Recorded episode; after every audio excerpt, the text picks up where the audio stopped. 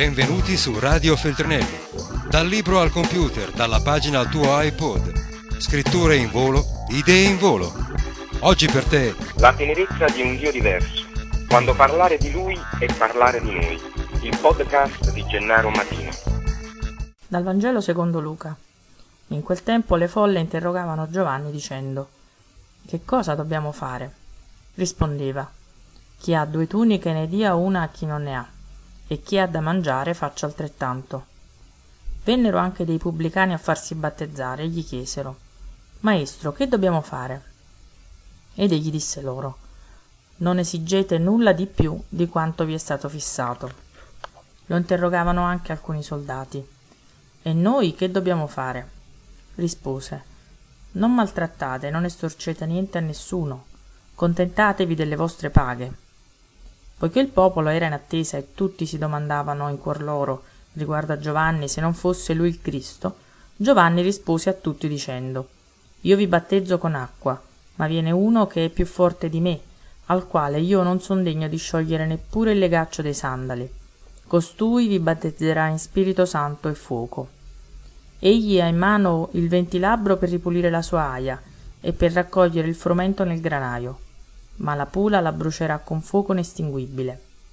Con molte altre esortazioni annunziava al popolo la buona novella. Che cosa dobbiamo fare?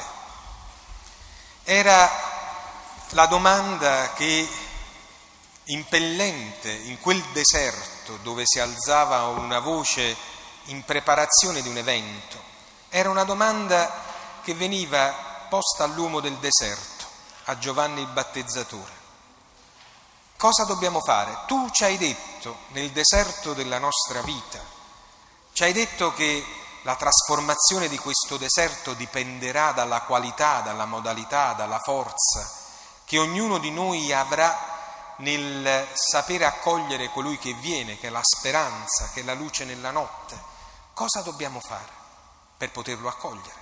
Ed è una domanda che credo sia ancora oggi, anzi ancora di più ineludibile per chi vuole fare del Natale non un giorno di eh, festa superficiale, un, un ricordo eh, semplicemente sociologico, un, una questione di luci esteriore, ma di chi vuole fare il Natale una festa significativa, un momento decisivo, dove lo spazio che nella nostra vita si dà al sacro non è accidentale, è fondamentale per decidere la qualità, la profondità, la larghezza, l'altezza della nostra realtà eh, vivente, quotidiana. Cosa dobbiamo fare? Cosa dobbiamo fare per dare spazio all'amore che arriva, alla luce che squarcia le nostre tenebre? Cosa dobbiamo fare per essere davvero pronti ad accoglierlo? È una domanda certamente di senso, è una domanda provocatoria, è qualche cosa che ci spinge a, eh, non solo a chiederci l'atteggiamento che dobbiamo avere rispetto a Dio, al sacro, ma anche rispetto alla nostra storia. Qual è il modo migliore di vivere il nostro essere credente? Cosa significa incarnare la nostra fede nella quotidianità? Cosa significa celebrare in fondo il Natale cristiano? Anche perché il più delle volte esiste un Natale senza Gesù Cristo Esiste un Natale che festeggia un arrivo senza, senza eh, eh, ricordarsi di colui che arriva, è un Natale, come dire, eh, vuoto del contenuto originario. Rimane la cornice, rimangono i colori, ma lui è assente. È per me che mi pongo il problema di rispondere con la mia vita, con l'orientamento della mia esistenza, a lui che mi chiama, che mi porta una notizia, è giusto che dica nel deserto, mentre ci sta Giovanni che dice preparate la via al Signore, raddrizzate i sentieri. Bene, che devo fare? È singolare che il Vangelo di Luca di oggi eh, eh, ci porti tre eh, qualità di esperienze, tre domande a tre risposte a tre categorie diverse di persone che chiedono. Non so se ci avete fatto caso, il 3 è anche numero della perfezione, numero della totalità, in qualche modo è rappresentato il vissuto di quel tempo, ma potremmo dire che è il vissuto di ogni tempo, è, in qualche modo riferibile anche al nostro. Eh, in quel tempo le folle lo interrogavano, cioè la gente comune. Poi lo, pubblica, lo, lo interrogavano i pubblicani, cioè gli uomini di governo, e poi lo interrogavano i soldati. Sono tre categorie che rappresentano istituzioni, modi di essere. Le folle, cioè la moltitudine nel, quali, nella quale possiamo, nella folla possiamo ritrovarci ognuno di noi con le proprie attese e i propri bisogni. I pubblicani sono le istituzioni, quelli che hanno responsabilità di governo, che hanno responsabilità di rapporto con il servizio alla legge, il servizio nelle istituzioni, il servizio nella propria professionalità. Diciamo che è il luogo pubblico della messa a disposizione di se stesso per il bene comune. I militari eh, sono quelli che eh, eh, configurano il potere come controllo di se stesso, come esercizio di un certo potere. Guardate le risposte che dà Giovanni, che non sono, come dire, seconde alla qualità della nostra vita in attesa del Cristo che viene, che non sono seconde rispetto a quello che è il vero modo di essere credenti. E sembra che Giovanni ci voglia dire, se lo può dire oggi nel quotidiano, beh, voi volete fare Natale, però attenti, qua non è questione di panettone e di capitone, qua non è questione di sapere se i negozi vendono o non vendono, se quest'anno farà freddo o non farà freddo, non è questione Natale, non è questione un saccio che regala già fa, è qualcosa di diverso. Qua inerisce la qualità in ragione di quello che tu accogli della tua risposta nella vita. C'è cioè, per chi crede, diciamogliela tutta, una ricaduta politica, in altri termini, una esigenza di applicazione, di incarnazione che eh, eh, determina un modo di essere diverso. Allora, la folla dice, lui sta venendo, io per accoglierlo generalmente, no? Che debbo fare? La risposta di Giovanni è chiara. Chi ha due tuniche ne dia una a chi non ne ha e chi ha da mangiare faccia altrettanto. Per accogliere lui è necessario che accogliamo quelli che già sono presenti dinanzi a noi e sono nella necessità. C'è una correlazione strettissima rispetto a quello che Giovanni ci dice, che poi sarà una delle massime fondamentali del percorso cristiano, che non si può amare Dio che non si vede se non si amano gli altri che stanno accanto e vedi. Certo, tu puoi dire di essere credente e che aspetti il Padre Eterno che arrivi nel figlio suo che nasce nella Betlemme degli uomini, bene, ma se davvero vuoi fare Natale e vuoi aspettarti che lui nasca nella tua vita, devi permettere a quelli che sono morti, perché sono dimenticati dalla storia, che sono morti perché sono gli ultimi, gli esclusi, i sofferenti, quelli che ingiustamente sono deprivati della propria dignità, tu devi permettere di farli risorgere. Non puoi dire di aspettare colui che viene e lasciare spazio dentro di te perché lui sia Dio se non sai cercare, trovare, individuare, leggere Dio in quelli dove Dio abita. Perché io avevo fame e mi avete dato da mangiare, avevo sete e mi avete dato da bere. Io sto lì. Non c'è nessun Natale possibile se non passa attraverso la compassione. La compassione tra gli uomini. Non c'è nessun Natale possibile se non passa attraverso la giustizia. E non come, come fatto occasionale, sporadico, emozionale, ma come fatto strutturale. Io ho un mantello, lo spartisco con quelli che non lo hanno, con quello che non lo ha. In altri termini, nel momento in cui mi sono tolto il mantello, io ho diviso quello che ho. E lo dice a tutti, lo dice a tutti, cioè in altri termini dice la solidarietà, la compassione è ontologicamente legata al mio modo di essere credente. E cioè io sono visibilmente riconoscibile che sono credente nella misura in cui aziono i meccanismi della giustizia. Se invece sono ingiusto, se penso soltanto ai fatti miei, per quanto possa dire il Padre Eterno è grande, lo aspetto, io lo amo, sono un menzognero, un bugiardo. Punto.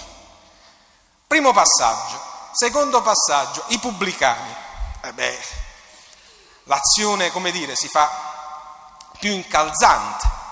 Ci sono pure i poteri istituzionali che si richiamano al cattolicesimo, al cristianesimo, ai valori cristiani. Io oggi sento un sacco di gente che anche in politica si riempie la bocca dicendo di rifarsi ai valori cristiani. Oggi è una moda. Ieri sono stato intervistato dalla radio, dalla RAI, mi ha fatto un'intervista e mi ha detto eh, ma in questi momenti sembra che la Chiesa stia diventando il terzo polo, nel senso che sta intervenendo continuamente nei fatti e io mi sono detto gli altri due quali sono? Perché il vero problema non è la forza della Chiesa, quanto piuttosto la debolezza delle idee, in genere, dove c'è una difficoltà fondamentale ad avere un concetto, una unica idea che sia capace di muovere, orientare no?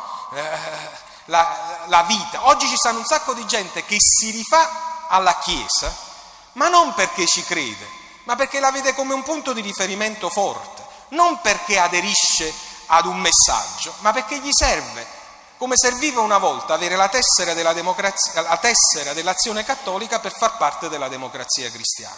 Era un modo, era un modo di dire io sono nell'azione cattolica e così ho un accesso. Fondamentalmente noi dobbiamo finirla di riempirci la bocca senza applicare a tutti i livelli che io sia politico, che sia professionista, che io sia eh, eh, medico, che io sia avvocato, senza conseguentemente derivare il messaggio cristiano nella mia vita. Eh, eh Giovanni Battista è chiaro, ai pubblicani, sentite che cosa, che cosa dice? Dice, eh, eh, maestro, noi che dobbiamo fare? Ed egli dice loro, non esigete nulla di più di quanto vi è stato fissato. Chiaro, no? Cioè, non approfittate della vostra condizione per schiacciare quelli che a voi si rivolgono. O no? E io credo che uno dei grossi problemi che ci sta oggi in giro a tutti i livelli è la corruzione. Dove corruzione, badate bene, non è soltanto quella di qualità camorristica della tangente, no, la corruzione è un fatto mentale che fa approfittare del ruolo che tu oggi occupi per tentare in vario modo di poterne avere il massimo risultato possibile, e questo non sarebbe un danno, ma a danno degli altri. Questa è la corruzione. È un criterio che spoglia progressivamente la libertà, che è quella della generosità, della disponibilità, della dignità del tuo ruolo, e fa del tuo ruolo un modo di contrapposizione. E questi a tutti i livelli, eh? A tutti i livelli. Anche nella Chiesa non ne parliamo. A tutti i livelli. Quando ogni ministero, la parola stessa, ministerialità, che non è soltanto quella politica, è servizio, perché ministro è servo. E io fondamentalmente, se ho, devo poter mettere a disposizione per il bene comune, ovviamente ne, ne deriva anche per il bene mio, non angariare. Terza categoria, mai come nel nostro tempo una categoria forte, no? I militari, i soldati. E noi che dobbiamo fare? Considerato che è già singolare che i militari vadano a chiedere che cosa debbono fare. È già un fatto fondamentale nella categoria di chi decide soltanto in certi casi dovendo rispettare degli ordini, così si dice. E invece qui si presuppone che anche quelli che sono ordinati e strutturati a dover eseguire degli ordini debbano porsi delle domande. Perché ci potrebbe essere una conseguenza a scegliere il Cristo, che non tutti gli ordini che ti vengono dati tu li devi rispettare, perché c'è una priorità che viene al di là della priorità degli uomini, la priorità di Dio, per cui tu non ti puoi giustificare dicendo io sono un uomo che obbedisce agli ordini, per cui tutto ciò che mi porterà come elemento eh, di ubbidienza mi trova garantito. No, non è così. C'è la tua coscienza che è primaria rispetto agli ordini che ti vengono dati e l'ordine deve essere eseguito solo in ragione che non viene a mortificare la tua scelta credente. Tant'è vero che dice Giovanni, non maltrattate e non ostercete niente a nessuno, contentatevi. Ragazzi, se questo fosse stato per esempio il criterio, parlo assurdo, nella seconda guerra mondiale, no? Eh, tanti eh, stermini non ci sarebbero stati, non sarebbero stati giustificati da chi diceva ma io seguivo degli ordini. No, eh, non posso eseguire degli ordini che vanno contro la mia coscienza, sto parlando solo da allora. Voi pensate quanti di noi si sentono giustificati perché dicono io ho obbedito quindi sto a posto. Non ne ho vera. Ci sono dei momenti in cui uno può rifiutare anche la propria carriera, anche il proprio posto, anche la propria presenza all'interno di un'istituzione per non mettere a disagio la propria coscienza. Non è detto che uno che obbedisce perché esegue soltanto degli ordini sta a posto, non ne ho vera. C'è il criterio dentro che è maggiore. Ma mi sto complicando un po' le idee, perché vedere che sto Natale invece mi portare un po' di pace mi sta complicando la vita. Eh, eh, io volevo un po' di serenità, un po' di pace, il bambinello scende, il zampugnare, non si soffre più. Ah, non si soffre più, è Natale. Eh sì, certo che non si soffre più, ma a condizione che quelli che sono di Cristo decidano di lottare contro la sofferenza. Gran momento questo, di prendere la, il proprio mantello e dividerlo con quelli che il mantello non ce l'hanno, sempre, comunque. E allora facciamo buon Natale, aspettiamo il Natale, aspettiamolo con questo sentimento. Radio Feltrinelli, tieni la mente a sveglia, non smettere di leggere, resta collegato a questo podcast